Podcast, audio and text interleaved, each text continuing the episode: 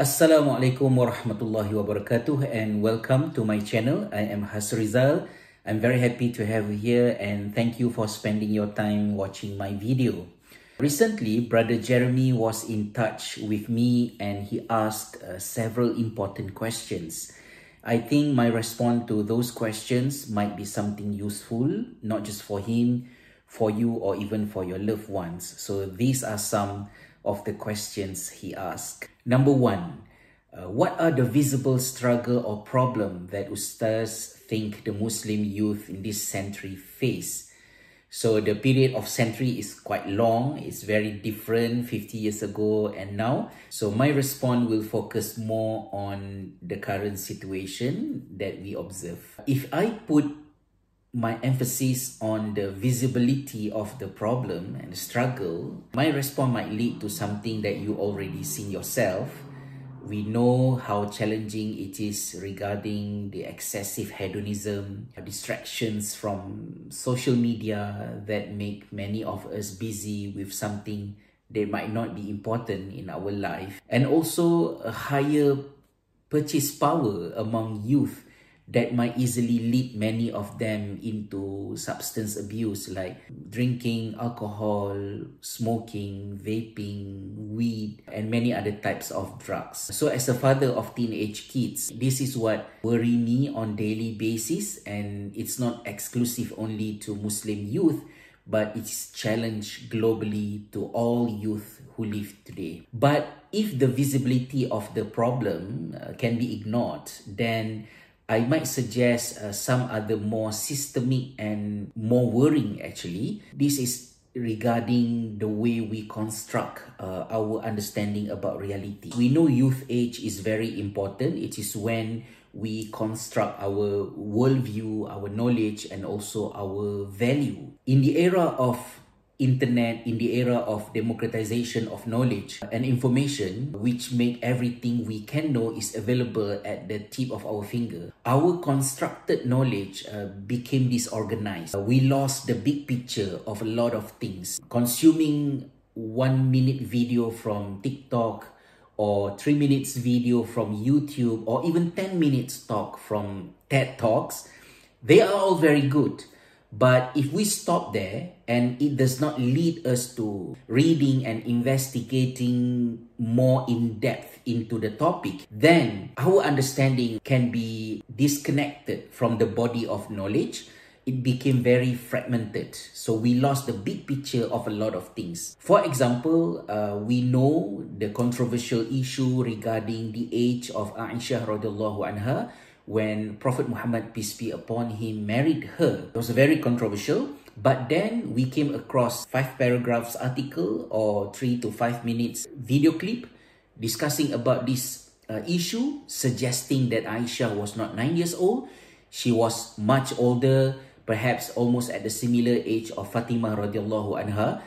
And this can be something really fascinating. But behind the five paragraph of article, or five minutes uh, video clip, there is a broader field of knowledge involved. The different methodology that been used by muhaddisin, uh, mu'arrikhin, akhbariyin, uh, ahlus sirah, the different schools among scholars in evaluating the reliability of uh, narrators. So these are complex issue. This process might not be as interesting as the subject or the issue itself.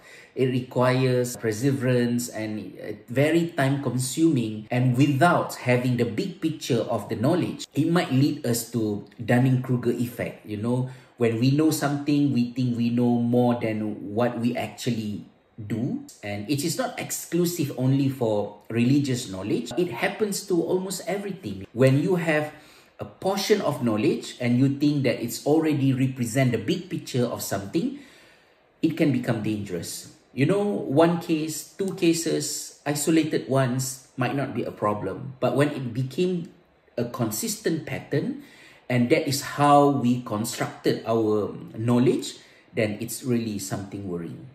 The second questions, uh, Brother Jeremy asked me, uh, based on that problem, referring to the first question, what do I think uh, is the best approach for Muslim youth to handle it? This is a very good question because after uh, stating the problem, we quickly move into finding solution or even ways to prevent it or to minimize it.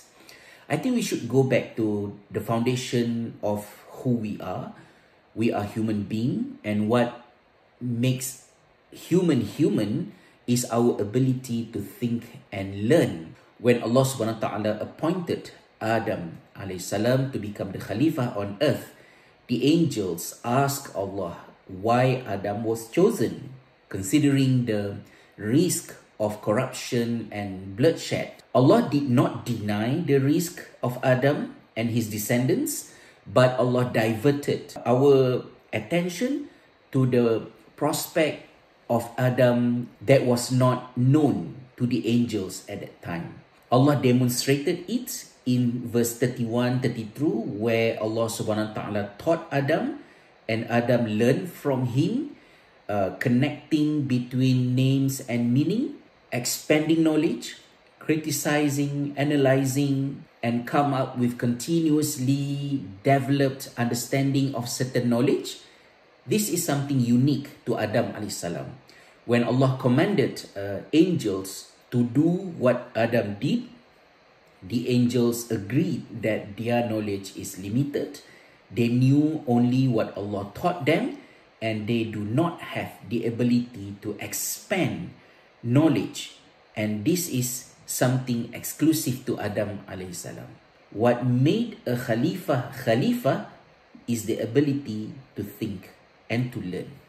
And the risk of corruption and bloodshed can be minimized when we as human beings, as the descendants of Adam alayhi salam, are always in the mood of learning and having a good thinking to solve problems and challenges in our life. So my advice to Muslim youth today, uh, take your time to learn, enhance your thinking to reach the level of maturity, avoid the trend of wanting to come forward to talk and become somebody too soon. Enjoy the 20s. This might be your very opportunity to read and learn. Similar opportunity might not easily come later in your life. Another question that Brother Jeremy asked me uh, what can uh, Muslim youth do with each other to develop and become better Khalifah on earth? So, we mentioned earlier that being a Khalifah means that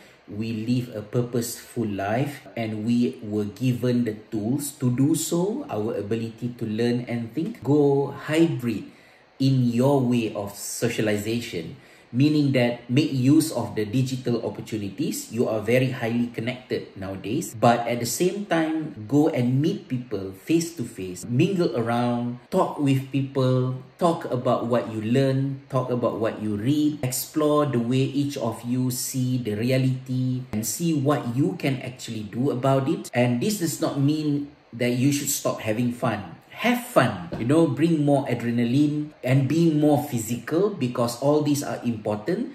It leads to a better mental health your well-being and this will become one of the most important enablers for your lifelong journey. If a muslim youth is struggling with istiqamah you know, uh, being perseverant. What are the things they need to get straight first and how they can maintain the motivation? Allah subhanahu wa ta'ala does not leave us with no guidance in istiqamah. In Surah Hud, Allah subhanahu wa ta'ala gave us some pillars of istiqamah. It began with the what Allah subhanahu wa ta'ala said, A'udzubillah minasyaitanirrajim. rajim wala tarkanu ila alladhina zalamu fatamassakum an do not submit yourself to the oppressors to the wrongdoers or the hellfire will catch you. It's not that you will go to the hellfire but the hellfire will catch you.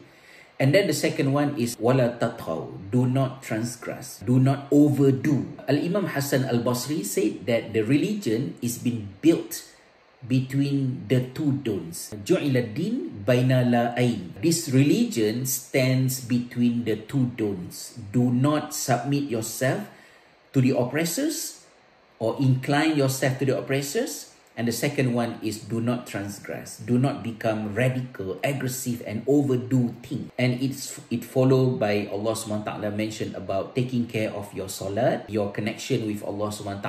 And the fourth one is to have the quality of sabar, the patience. So finding balance between standing firm with your integrity and what you believe, but at the same time do not transgress, do not become radical, find the balance between the two. And learning sciences are telling us that motivation can come intrinsically from having personal objective and you own the objective. You, so you need to live a purposeful life. You need to have an objective. What do you actually want to do in this life?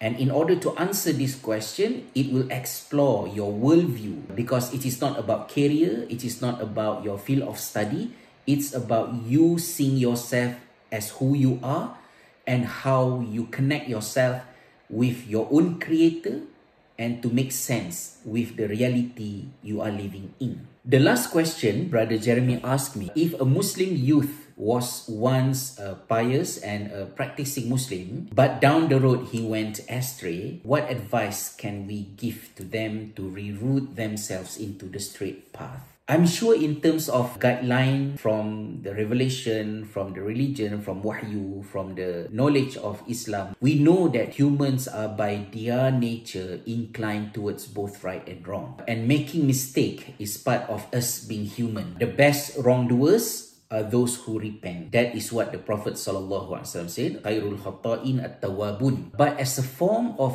minimizing the magnitude of the mistake to happen, my sincere advice: never ever lose your sincerity, honesty, avoid ego and arrogant and all those things are very internal on the external part my advice is never ever chose the path that cut your ties with your parents for example Maybe if you are a girl from wearing a tudung and suddenly you decided you don't want to wear the tudung anymore, I am not saying that it's okay and just do it uh, because anything that Allah subhanahu wa ta'ala command us to do, then we should put our whole effort to do it. That is the whole thing of being a Muslim. But yeah, as you ask, when someone chose the wrong path, clubbing, drinking, or even as serious as committing zina, you know, fornication, missing prayers, or na'uzbillah, abandon the prayer totally altogether. If all these mistakes happen, your pathway to return remain open, widely open with the blessings from Allah. But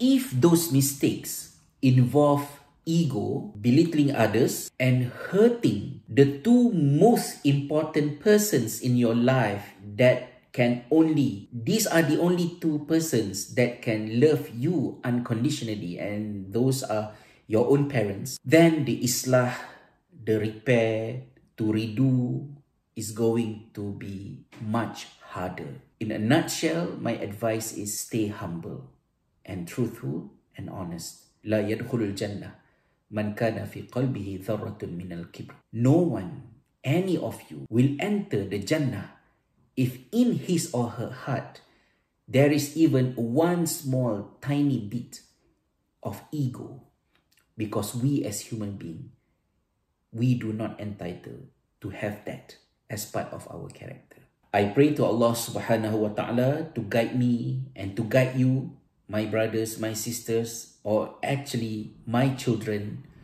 so that Allah will guide us and protect us from all these challenges. And it's very difficult. Personally, I would say I am very grateful to Allah subhanahu wa ta'ala that I had my youthhood 20, 30 years ago. If I am a youth today, I don't know how can I survive. You know, it's a very challenging period of time. So please take good care of yourself, inshallah. And we'll see you again in the next video. Assalamualaikum warahmatullahi wabarakatuh.